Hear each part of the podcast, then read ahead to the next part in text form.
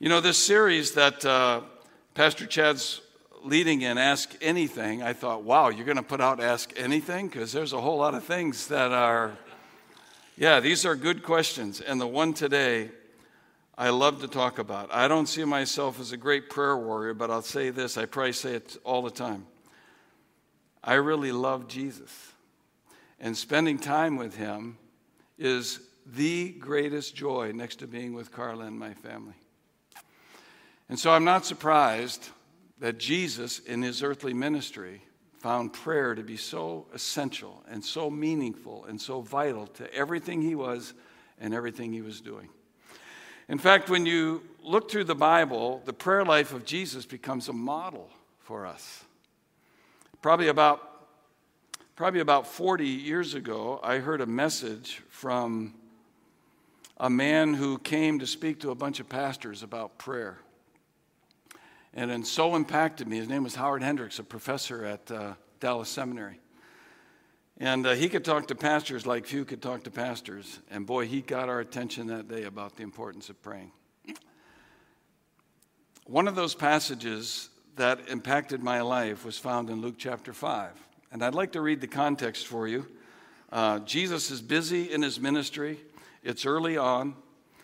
People are coming from everywhere to be healed. He is exhausted many times, he is worn out physically. Everywhere he goes, crowds of people are lining up with multiple diseases and illnesses and casting out demons. How did Jesus handle all that? Well, here's what Luke records for us. Luke, the doctor, who got much of his information from the people who were closest to Jesus, this is what he wrote in verse 12. While Jesus was in one of the towns, a man came along who was covered with leprosy. When he saw Jesus, he fell with his face to the ground and begged him, Lord, if you are willing, you can make me clean. Jesus reached out his hand and touched the man. I am willing, he said. Be clean. And immediately the leprosy left him. And then Jesus ordered him, Don't tell anyone, but go, show yourself to the priest, and offer the sacrifices that Moses commanded for your cleansing as a testimony to them. Yet the news about him spread all the more, so that crowds of people came to hear him and to be healed of their sicknesses. But Jesus often withdrew to lonely places and prayed. Father, I want to thank you for the great price that you have paid to open this door of opportunity for us.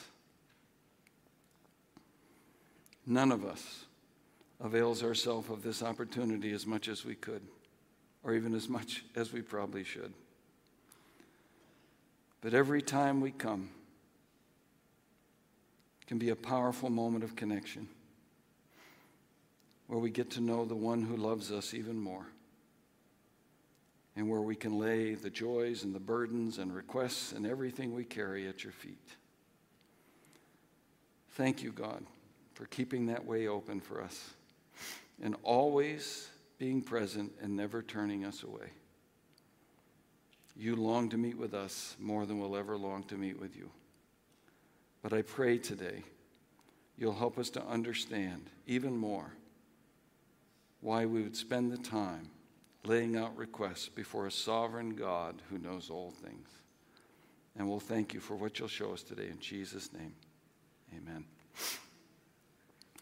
Over the years, in my role as pastor at Golden Hills, I had a lot of people from time to time from the church, from the community, who would come and say things like this I'm thinking of running for public office, either local, state, or national. I'm thinking of running, running for public office. I think God wants me to run for public office, but I'm not sure that I should because I don't think I have a chance to win. And I would say to them, Well, if the first thing you said is true, then the second thing you said doesn't matter. And they would say, What do you mean? And I said, Well, if God wants you to run, which is the first thing you said, then the second thing, I can't win, doesn't matter. Because if God wants you to run, then you must run, because winning or losing at that point is irrelevant. For if you decide to obey God only when you think you're going to get the desired outcomes you want, you're not only going to be very frustrated, you're going to end up carrying a great burden and you'll end up being disobedient to God. You know, I found that people often feel the same way about prayer. Well, I know God wants me to pray, and I do sometimes, but I don't see anything changing. I don't see anything happening. So, what's the point? God is sovereign, He already knows all things, and He's going to do whatever is best. So, how do my prayers make any difference? Why pray? And I tell them, well, if you pray only when you think you're going to see the desired results you're asking for, then you're going to end up very frustrated. You're going to end up carrying a great burden, and you're going to end up being disobedient to God. And besides all of that, you're going to miss out on one of the greatest blessings God is offering you. You see, we pray mostly because God asks us to. and the results at that point are totally up to Him. We pray because God is sovereign, and He tells us to pray. You know, when Pastor Chad let me know this new series, Asking Anything, Real Talk About Real Questions, I thought, wow, that is a very significant series. And one of the questions, which is a very important and significant question, actually came like this Prayer seems so simple, we talk to Him, we ask, God answers. But when I think about what I'm actually doing, it's like I'm asking Him to do something He wouldn't do if I didn't ask. And when I think about that, it doesn't make sense. Well, that's true. If prayer is only about getting God to do something He otherwise wouldn't do if we didn't ask Him, then it doesn't make any sense. Why, why would you ask God to do anything He otherwise wouldn't do if he's sovereign and good and knows all things. So the issue is why pray if God is sovereign? We pray because God is sovereign. We pray just like Jesus did. You see, Jesus is God in human flesh, but he lived out his humanity in a life of prayer. You know, Luke tells us in Luke 5:16 that the disciples most remembered that Jesus often withdrew to lonely places and prayed. The Gospels, all four of them, record 52 specific days of detail in the life in the whole life of Jesus. 52 specific days of detail. And when you look at those 52 days, what's interesting that in most of them he's either going to pray, is praying, or coming back from praying. Howard Hendricks, former preacher and professor at Dallas, used to say prayer to Jesus was not peripheral, it was paramount. Jesus prayed about everything. And God, in His grace, has given us at least 17 prayer occasions in the gospel where we can actually see Jesus praying and what He prayed about and why He was praying. 11 of those are in the Gospel of Luke. And Luke focuses primarily on the humanity of Jesus. And Jesus demonstrates that he knew he could live out his humanity only by praying to his sovereign God and Heavenly Father. So when I read about the prayer life of Jesus, who saw prayer as indispensable, I think, what does that say about me? What does that say about you? Jesus prayed because God was sovereign. And so we pray just like Jesus did. But the question is, why did Jesus often withdraw to lonely places and pray? There's a lot of very powerful reasons. We have time today. I'm just going to look at three. First, Jesus knew that prayer was the key to maintaining his relationship with God. Jesus knew that prayer was the key to fulfilling the will of God. And Jesus knew that prayer was the key to finding help and strength from God. Jesus knew that prayer was the key to maintaining his relationship with God. If you go back to the Sermon on the Mount in Matthew 6, Jesus is teaching the crowds, but mostly his disciples. And when he comes to the subject of prayer, this is what he tells them in verse 5. Matthew 6, verse 5.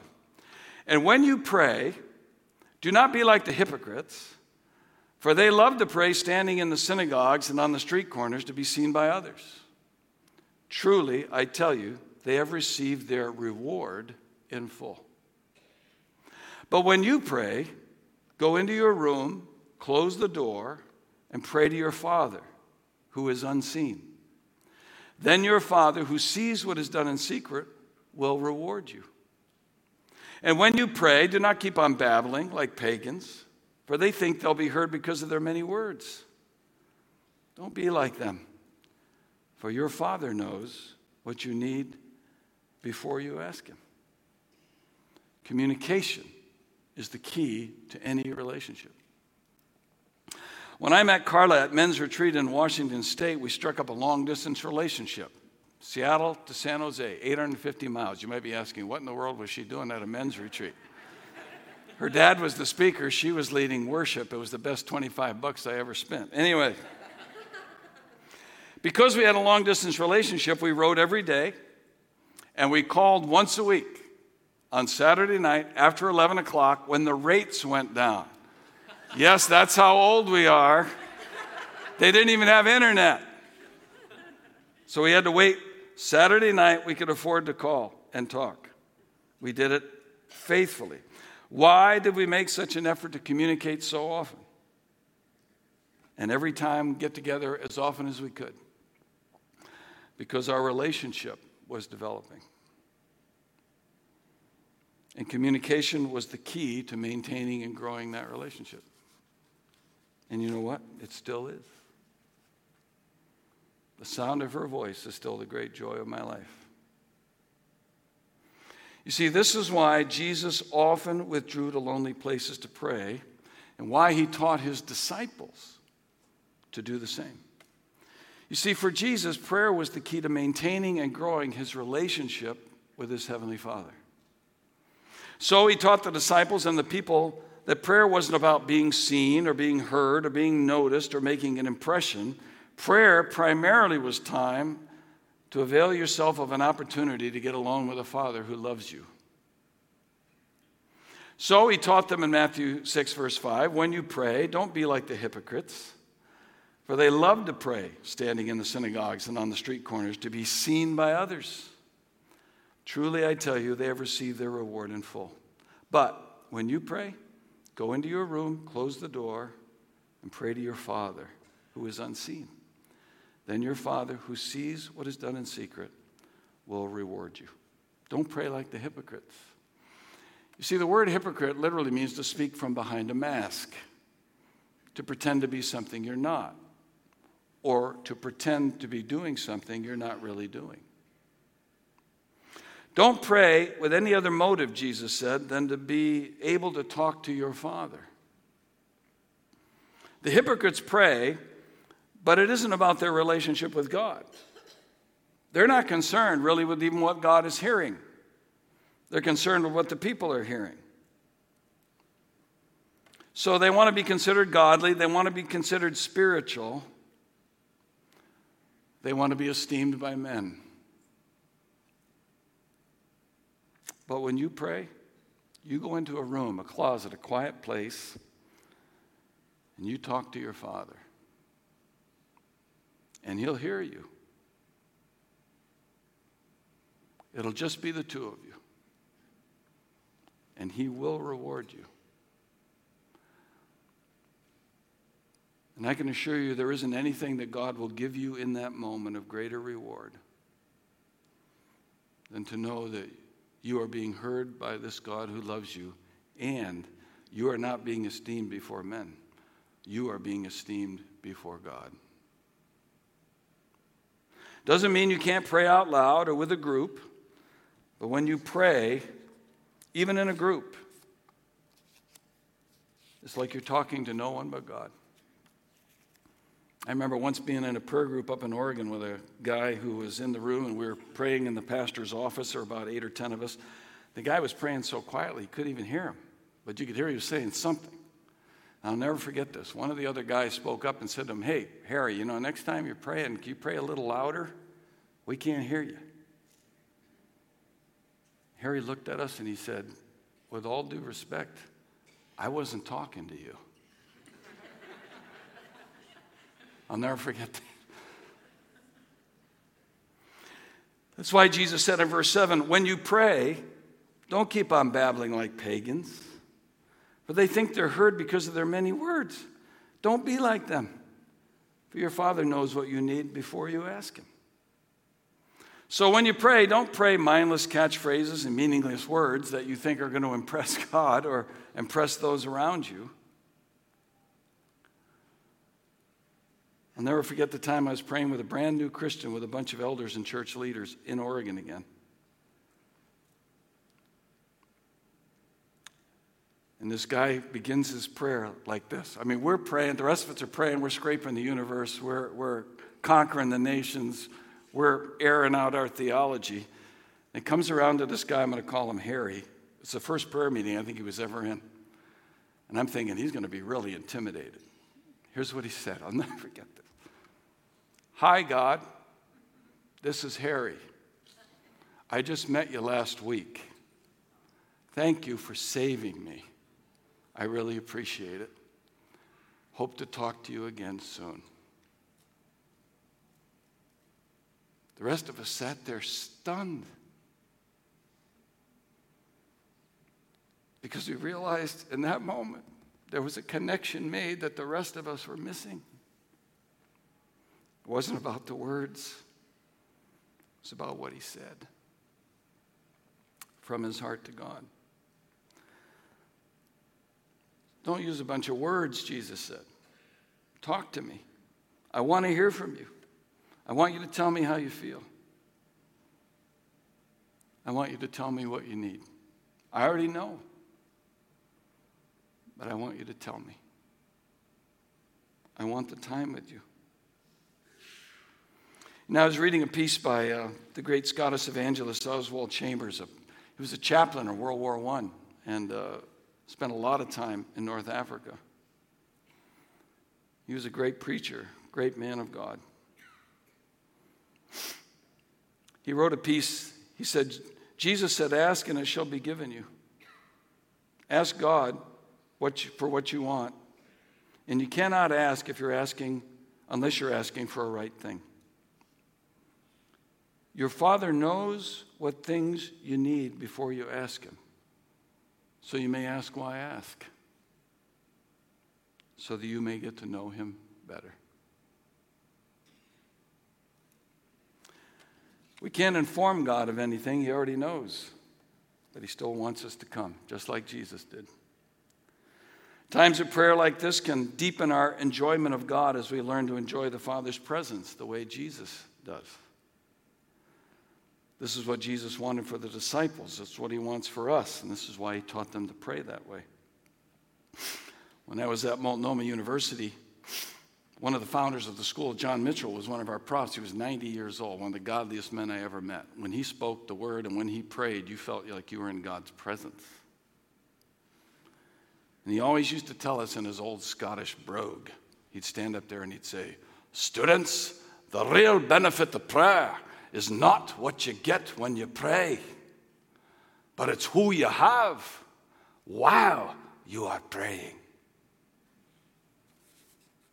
So even when we ask, when we come with God and lay out our needs, our primary focus is to enjoy the relationship with Him. That's why Jesus often withdrew to lonely places and prayed. And not only to maintain his relationship with God, but Jesus knew that prayer was key to fulfilling the will of God. If you go a little further in the Gospel of Matthew to chapter 26, you're coming right out of the Last Supper. Jesus sang a hymn with the disciples that night. If you want to read the words sometimes, it's Psalm 113, 14, 15, 16, 17, and 18. It's called the Hallel, and you can read what they were singing that night through the course of the Last Supper. But when they got out to the garden, this is what we read in verse 36, Matthew 26, 36. Then Jesus went with his disciples to a place called Gethsemane, and he said to them, Sit here while I go over there and pray. He took Peter and the two sons of Zebedee along with him, and he began to be sorrowful and troubled. Then he said to them, My soul is overwhelmed with sorrow to the point of death. Stay here and keep watch with me. Going a little farther, he fell with his face to the ground and prayed, My Father, if it's possible, may this cup be taken from me, yet not as I will, but as you will.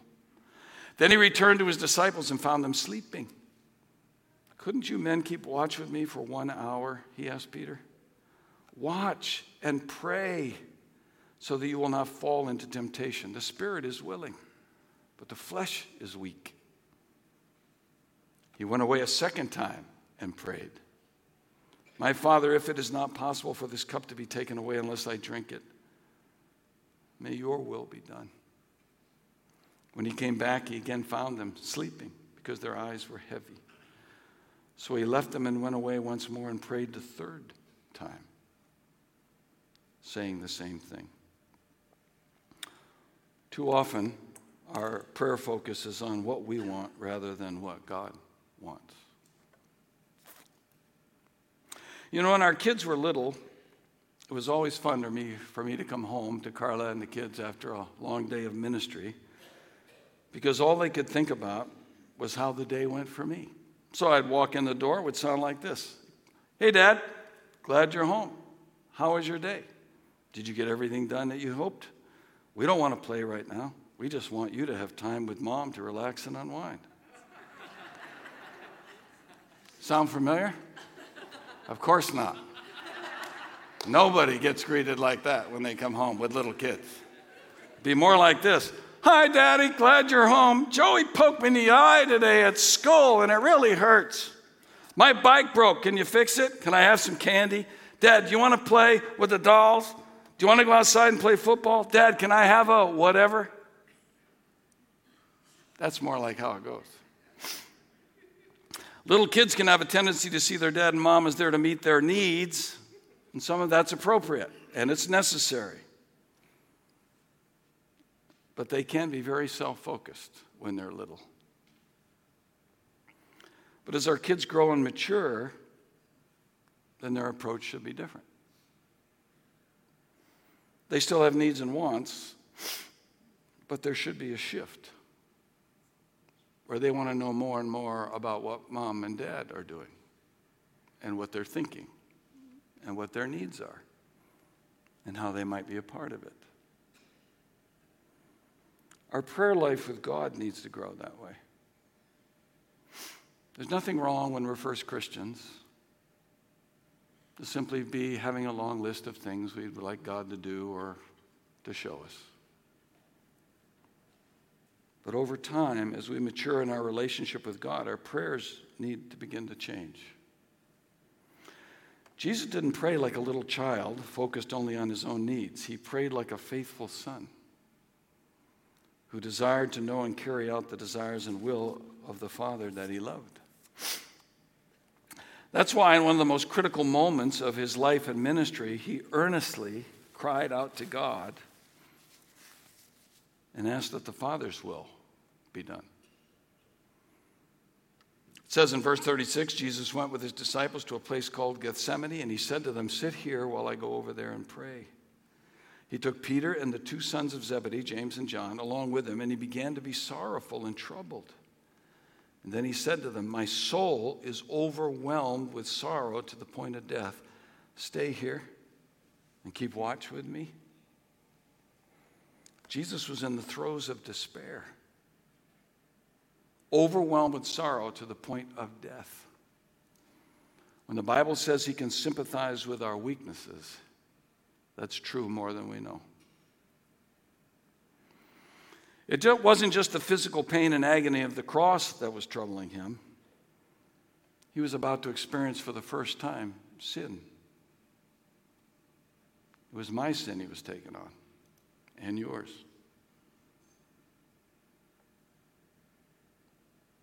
And he was about to drink the cup of God's wrath.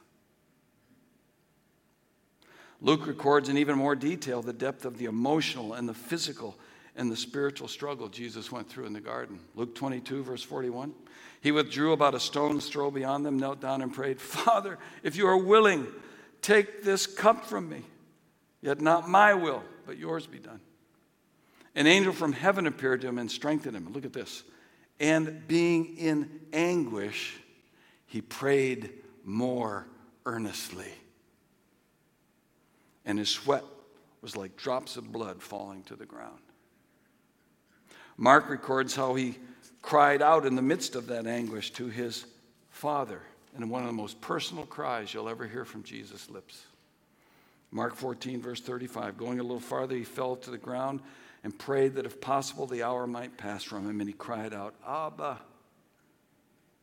It's like crying, Daddy.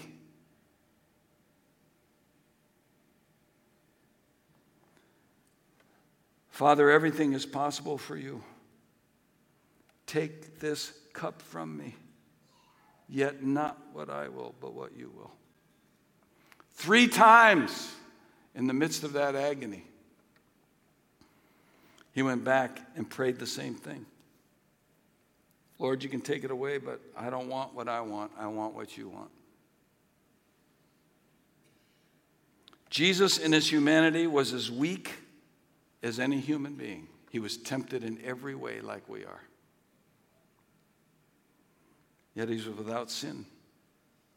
And yet he found in the midst of that anguish the strength to be able to do the will of God by praying that God's will would be done. Jesus lived with a profound understanding and desire to know nothing but the Father's will. Do you remember when Jesus taught the people in that message, which has now come to be called the Bread of Life discourse, as he's feeding the 5,000 in John 6, verse 35? Jesus declared, I am the bread of life. Whoever comes to me will never go hungry, and whoever believes in me will never be thirsty. But as I told you, you have seen me, and still you do not believe. All those the Father gives me will come to me, and whoever comes to me, I will never drive away. For I have come down from heaven not to do my will, but to do the will of him who sent me. And this is the will of him who sent me that I shall lose none of all those he has given me, but raise them up at the last day. For my Father's will is that everyone who looks to the Son and believes in him shall have eternal life, and I will raise them up at the last day. You see, in the garden, you see the perfect humanity of Jesus and the perfect sonship of Jesus and his deity. In his humanity, he asked that God could take away the agony of the cross, the wrath of God, and the taste of sin. But in his deity as an obedient son, he knew that if he was to fulfill the Father's will, which is that none would be lost that God had given him, he would raise them up at the last day, and everyone who believed in him would be saved. Then he knew he had to do the and bear the agony of the cross and the separation and the sin and all that would be laid upon him. He knew he had to do that, for there was no other. And so he cried out to God in our behalf Not my will, yours be done. So when his flesh was weak and the crisis came, he found the strength and the will and the wisdom to do the Father's will by praying. And the greater the temptation to quit, the more he prayed. People, you and I are no different. We are called to do the will of God. Some of that will we would never choose. But a perfect, sovereign God who knows all things will put us in things and through things for a greater purpose than we could ever see or even imagine. God never makes a mistake. No suffering is ever wasted. And in those moments when we think you can't endure another day, or even understand why God would allow these things, or even cause them, Jesus said, The, the spirit is willing. I want to do the will of God, but the flesh is weak. So the way we overcome that is by praying. And the stronger the temptation to quit, or to give in to our will, the more earnestly we need to come to God and say, Not my will, yours be done. And God will give you the strength to get through it. I remember uh, I was reading a piece by G. Ashton Oldham. He was a bishop of the Episcopal Diocese of New York years ago. He said, Prayer is the chief agency and activity whereby men align themselves with God's purpose. Prayer does not consist in battering the walls of heaven for personal benefits, or the success of our plans. Rather, it is the committing of ourselves for the carrying out of His purposes. It is a telephone call to headquarters for orders. It is not bending God's will to ours, but our will to God's. In prayer, we tap vast reservoirs of spiritual power whereby God can find fuller entrance into the hearts of men that his will may be done. Howard Hendricks used to tell us like this prayer is not about getting our will done, it's all about getting God's will done. So, how can I know what the will of God is? Well, much of God's will is already revealed right here in the Word. All we need for life, faith, and practice. It is God's will that you know God and you know Jesus, his Son, and the Holy Spirit. And Jesus said, This word reveals me. And the closer you get to God in seeking his will for the things he's revealed to be done, then the specifics of our life choices, like who to marry or what car to buy, should I get this house? Do I take that job? Do we make this move? Do we do this thing? Those things can be discerned in those same times of prayer as the Holy Spirit begins to guide the heart that is now knowingly willing to do whatever God reveals. So many times I've wondered in my own life if God has not given me the answer when I asked for it because He knows in my heart I'm not really willing to do it. But when I demonstrate to God that I really desire His will, like Jesus did, He can reveal more of what that will is. That's why Paul reminded the Thessalonians that it's God's will that we pray continually. 1 Thessalonians 5, beginning in verse 16. Remember, rejoice always, pray continually, give thanks in all circumstances, for this is God's will for you in Christ Jesus. Jesus desired to do the will of God above all else. No wonder Jesus often withdrew to lonely places and prayed. And not only was it the key to maintaining his relationship with God and finding the strength to do the will of God, but Jesus knew that prayer was key to finding help and strength from God. If you go over to the Gospel of Luke, chapter 18, Jesus is giving the disciples the parable of the persistent widow. You know the lady that kept badgering the judge till she got what she wanted? But listen, listen to what the disciples told Luke that Jesus taught them about this parable. Then Jesus told his disciples a parable to show them that they should always pray and not give up. He said, In a certain town there was a judge who neither feared God nor cared what people thought. And there was a widow in that town who kept coming to him with the plea, Grant me justice against my adversary. For some time he refused. But finally he said to himself, Even though I don't fear God or care what people think, yet because this widow keeps bothering me, I will see that she gets justice so that she won't eventually come and attack me. And the Lord said, Listen to what the unjust judge says. And will not God bring about justice for his chosen ones who cry out to him day and night? Will he keep putting them off? I tell you, he will see that they get justice and quickly. However, when the Son of Man comes, will he find faith on the earth? We are totally dependent upon God for everything. When Carla and I were first married, we served in a church in Beaverton, Oregon, when I was attending school.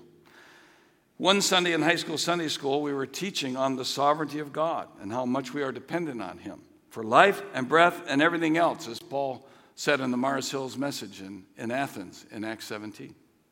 Life and breath and everything else. One of the high school kids spoke up and said, Everything? He said, I, I'm not dependent on God for everything. And I said, Name one thing you can do without God besides sinning. And he said, Well, just this morning. I woke up, I got out of bed, I got dressed, I came to church. I said, Whoa, whoa, whoa, whoa, whoa, whoa. Back up to the first thing you said. I got up and got out of bed. I said, Young man, do you realize if God hadn't granted you breath through the night, you would not wake up? And are you aware that it were not for the strength that God gives you by His grace, you would never get up? We are totally dependent upon God. Every beat of your heart is a gift from Him. And He can stop it whenever He chooses. We are dependent upon God for life and breath and everything else. That's why Paul, or whoever wrote the masterful book of Hebrews, reminded us that we are to seek God at the throne of grace for all of our needs. Remember in Hebrews 4, verse 14? Therefore, since we have a great high priest who has ascended into heaven, Jesus, the Son of God, let us hold firmly to the faith we profess. For we do not have a high priest who is unable to empathize with our weaknesses, but we have one who's been tempted in every way, just as we are, yet he did not sin. Let us then approach God's throne of grace with confidence, so that we may receive mercy and find grace to help us in our time of need. That's why Jesus lived out his humanity in prayer at the throne of grace, to find all the grace and help he needed in his life and ministry on earth.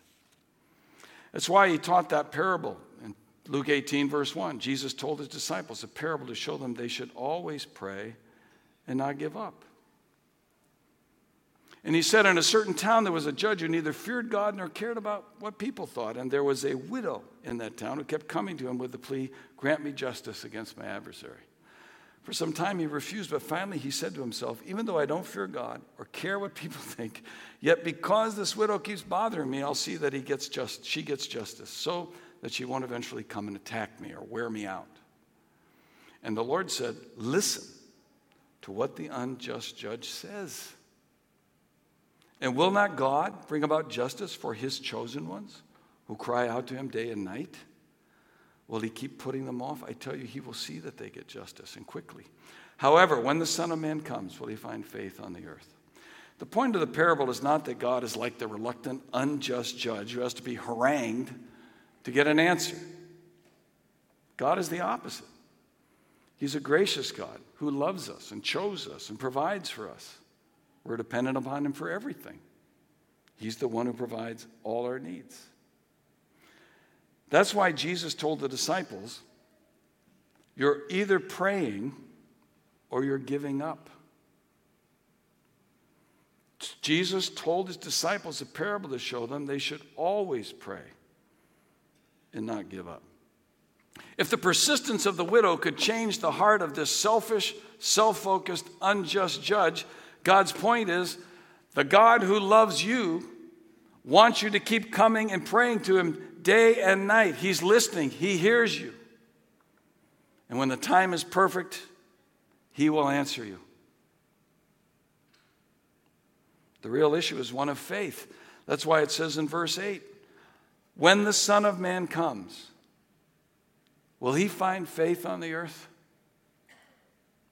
When Jesus returns, will He still find us believing and praying and seeking Him?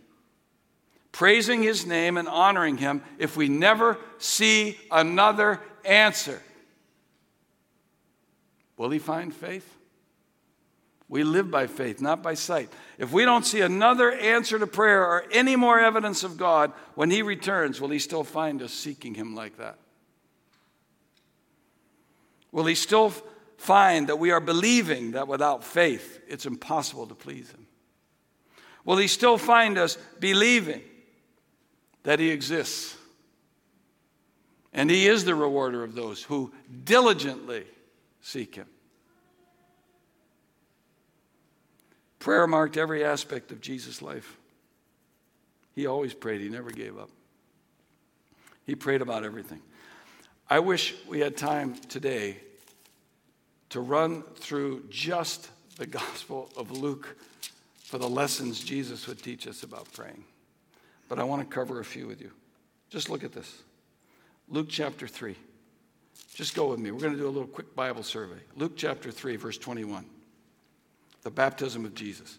When all the people were being baptized, Jesus was baptized too. And as he was what? Praying. heaven was opened, and the Holy Spirit descended on him in bodily form like a dove. And a voice came from heaven You are my Son, whom I love. With you I'm well pleased. The Holy Spirit comes on him to empower him for his earthly ministry. When? When he is praying. Or Luke chapter 6, just jump over there. We're going to skip so many, but Luke chapter 6, beginning in verse 12. One of those days, Jesus went out to a mountainside to do what? to pray and spent the night praying to God. When morning came, he called his disciples to him and chose 12 of them, who he also designated apostles Simon, who was called Peter, Andrew, his brother, James, John, Philip, Bartholomew, Matthew, Thomas, James, son of Alphaeus, was also called Thaddeus, Simon the Zealot, and Judas Iscariot, who became a traitor. Where did Jesus get the names of the 12 he was supposed to pick for his earthly ministry? He got them from God. When did he get them from God? When he spent the whole night asking him, Who are the 12? God gave him the names. Took all night, but God gave it to him, including Judas, who would end up betraying him. In Luke chapter 9, you jump over there, verse 16. He's feeding the 5,000. And Luke says in verse 16, taking the five loaves and the two fish, and looking up to heaven, he gave thanks and broke them, and he gave them to his disciples to distribute to the people. Man, what a scene. Jesus is standing there, the creator of all things, and he looks to the Father and gives thanks for the food that he created that he's about to multiply for the people. Jesus prayed in that moment, thanking God for what he was about to do. Amazing. A little bit later in Luke chapter 9, the transfiguration, look at verse 28. About eight days after Jesus said all of this, predicting his death and, and telling him that he was going to Jerusalem to die for the sins of the world. About eight days after Jesus said this, he took Peter, John, and James with him and went up on a mountain to do what? To pray. And as he was praying, as he was praying, the appearance of his face changed, and his clothes became as bright as a flash of lightning. Two men, Moses and Elijah, appeared in glorious splendor talking with Jesus. They spoke about his departure, which he was about to bring to fulfillment at Jerusalem, and Peter and his companions were very sleepy. What were Peter and the gang doing in the Garden of Gethsemane? The spirit was willing, the flesh was weak. They were sleeping. Jesus brings them up. He's praying on the mountain. What are Peter, James, and John doing? They're sleeping again. He had to wake them up when Moses and Elijah showed up.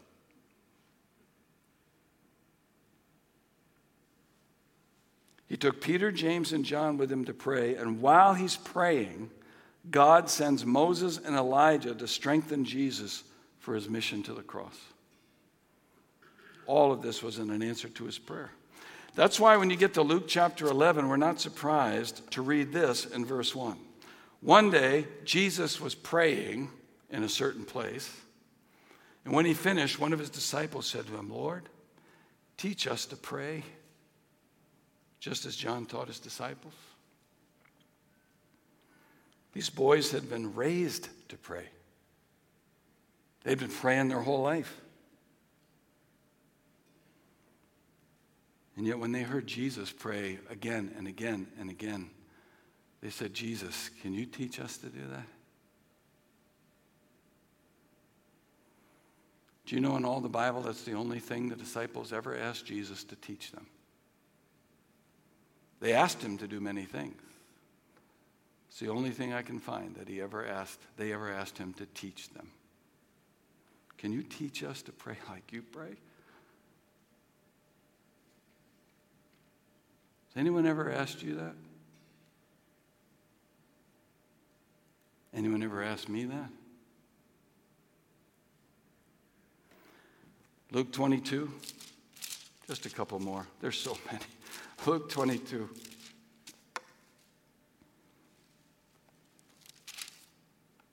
They're at the Last Supper. Verse 31, Jesus says, Simon, Simon, Satan has asked to sift all of you as wheat. But I have prayed for you, Simon, that your faith may not fail, and when you have turned back, strengthen your brothers. People, Satan is always trying to sift God's people so that he gets the wheat and God just gets the chaff.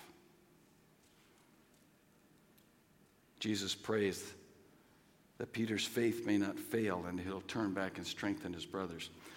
By the way, if you want to see more of how Jesus prays for you today, read his high priestly prayer in John 17. We already talked about the garden, Luke 22. Jesus prays, he's in the garden. Luke 22, verse 39. Jesus went out as usual to the Mount of Olives, and his disciples followed him on the reaching, preaching the place. He said to them, Pray that you'll not fall into temptation. And he cries out to God, Not my will, but yours be done. Satan is making his last attempt in the garden to keep Jesus from the cross by tempting him in the flesh not to do what God's asked him to do. And as we already learned, how does he overcome that? He overcomes the crisis by prayer. Howard Hendricks used to say Jesus didn't learn prayer in the garden. Prayer had so much marked his life, he knew what to do in the crisis in the garden. Or how about Luke 23, verses 34 and 46? His first and last words from the cross. His first words, verse 34 Father, forgive them, for they do not know what they're doing. His last words from the cross Father, into your hands I commit my spirit. And when he had said this, he breathed his last, verse 46. Jesus' first words from the cross, his last words from the cross, are a prayer.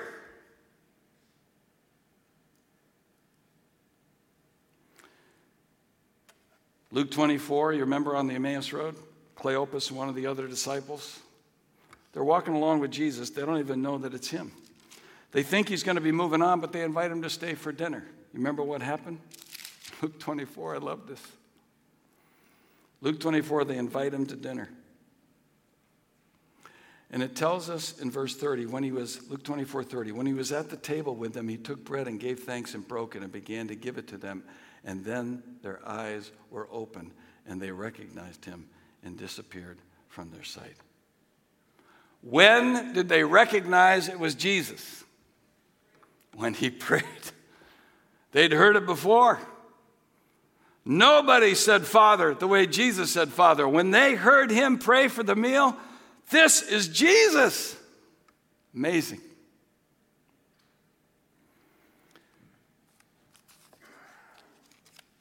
Luke 24 50, the last one. When he had led them out to the vicinity of Bethany, he lifted up his hands and blessed them. And while he was blessing them, he left them, and was taken into, his, taken into heaven. The last impression the disciples have of Jesus is that he's praying over them a blessing as he's taken from them. So, what is Jesus doing now that he's in heaven? Hebrews 7. Now there have been many of those priests, verse 23, Hebrews 7 23. Now there have been many of those priests since death prevented them from continuing in office. But because Jesus lives forever, he has a permanent priesthood. Therefore, he's able to save completely or forever those who come to God through him because he always lives to intercede for them. What is Jesus doing in the heavens today? He's interceding, he's praying for you and me. People, one of the most profound, impacting moments in my life was when Howard Hendricks stood up to a room full of pastors and he read that verse from Hebrews 7 about Jesus praying for us today. And I'll never forget what he said.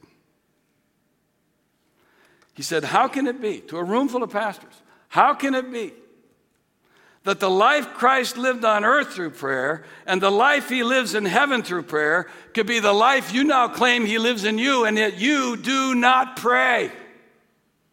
It does not compute. That entire room was stunned because they knew he was right. And he went on to say, prayer pervaded the Savior's life from beginning to end. He prayed in the ordinary moments and the extraordinary moments. He prayed in the common events of life and the crisis events of life. He prayed in public, he prayed in private, he prayed about everything. Prayer was not peripheral, it was paramount. It was not part of his life, it was his life. It was not something he did as a ritual. It's a relationship he maintained with his Heavenly Father. The more Christ makes his home in my heart, the more the characteristics of Christ will be seen in my life. The chief of which is that I, like Christ, will become a praying person. No wonder the disciples said Jesus often withdrew to lonely places and prayed. I need to close with this. I was reading a piece by Royal Runyon. He's a pastor at a friend's church in Seiling, Oklahoma. He was telling about a Sunday morning. He heard two guys in the church discussing the direction that my sermons for several weeks have been taking. Apparently, he said one of the men felt quite satisfied with himself and where he was in his walk with the Lord. And he said, I suppose the pastor will give another altar call next week, calling for further commitment of our lives. I'll sure be glad when he finds something else to talk about. And Royal Runyon said, I heard the other man respond, and it sent me on my way with a song.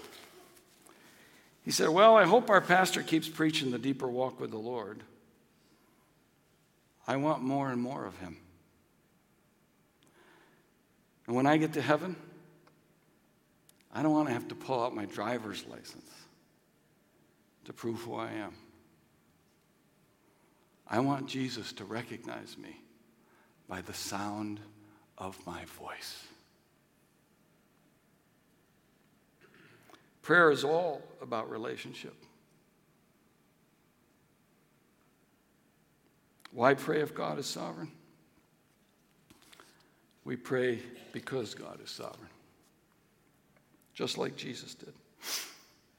And Jesus said in 1 John 5, verse 14, This is the confidence we have in approaching God, that if we ask anything according to his will, he hears us. And if we know that he hears us, whatever we ask, we know that we have what we asked of him. I don't know if you'll even see all the answers in your lifetime, but I'll tell you this when you pray that way, the book of Revelation says in chapter 5 that those saints standing before the throne are holding golden bowls full of incense that are the prayers of God's people. When you pray like that to God, it becomes part of the incense that's constantly wafting before God's nostrils. And one day he'll pour those bowls out upon the earth, and everything prayed in the will of God will be done. Jesus knew the value and blessing and necessity of prayer which is why he paid a great price so that you and I could come and have that kind of access. And the more we take advantage of the open door he's given, the more you and I are going to now know by experience why it was that Jesus often withdrew to lonely places and prayed. Father, thank you for a wonderful question about prayer and the sovereignty of God. Thank you that there's so much more we could learn from you on this, but I'm hoping today, God, in these few moments, that your will is done, that your word you wanted spoken is spoken, and that you will help me and all of us to apply these things to our life.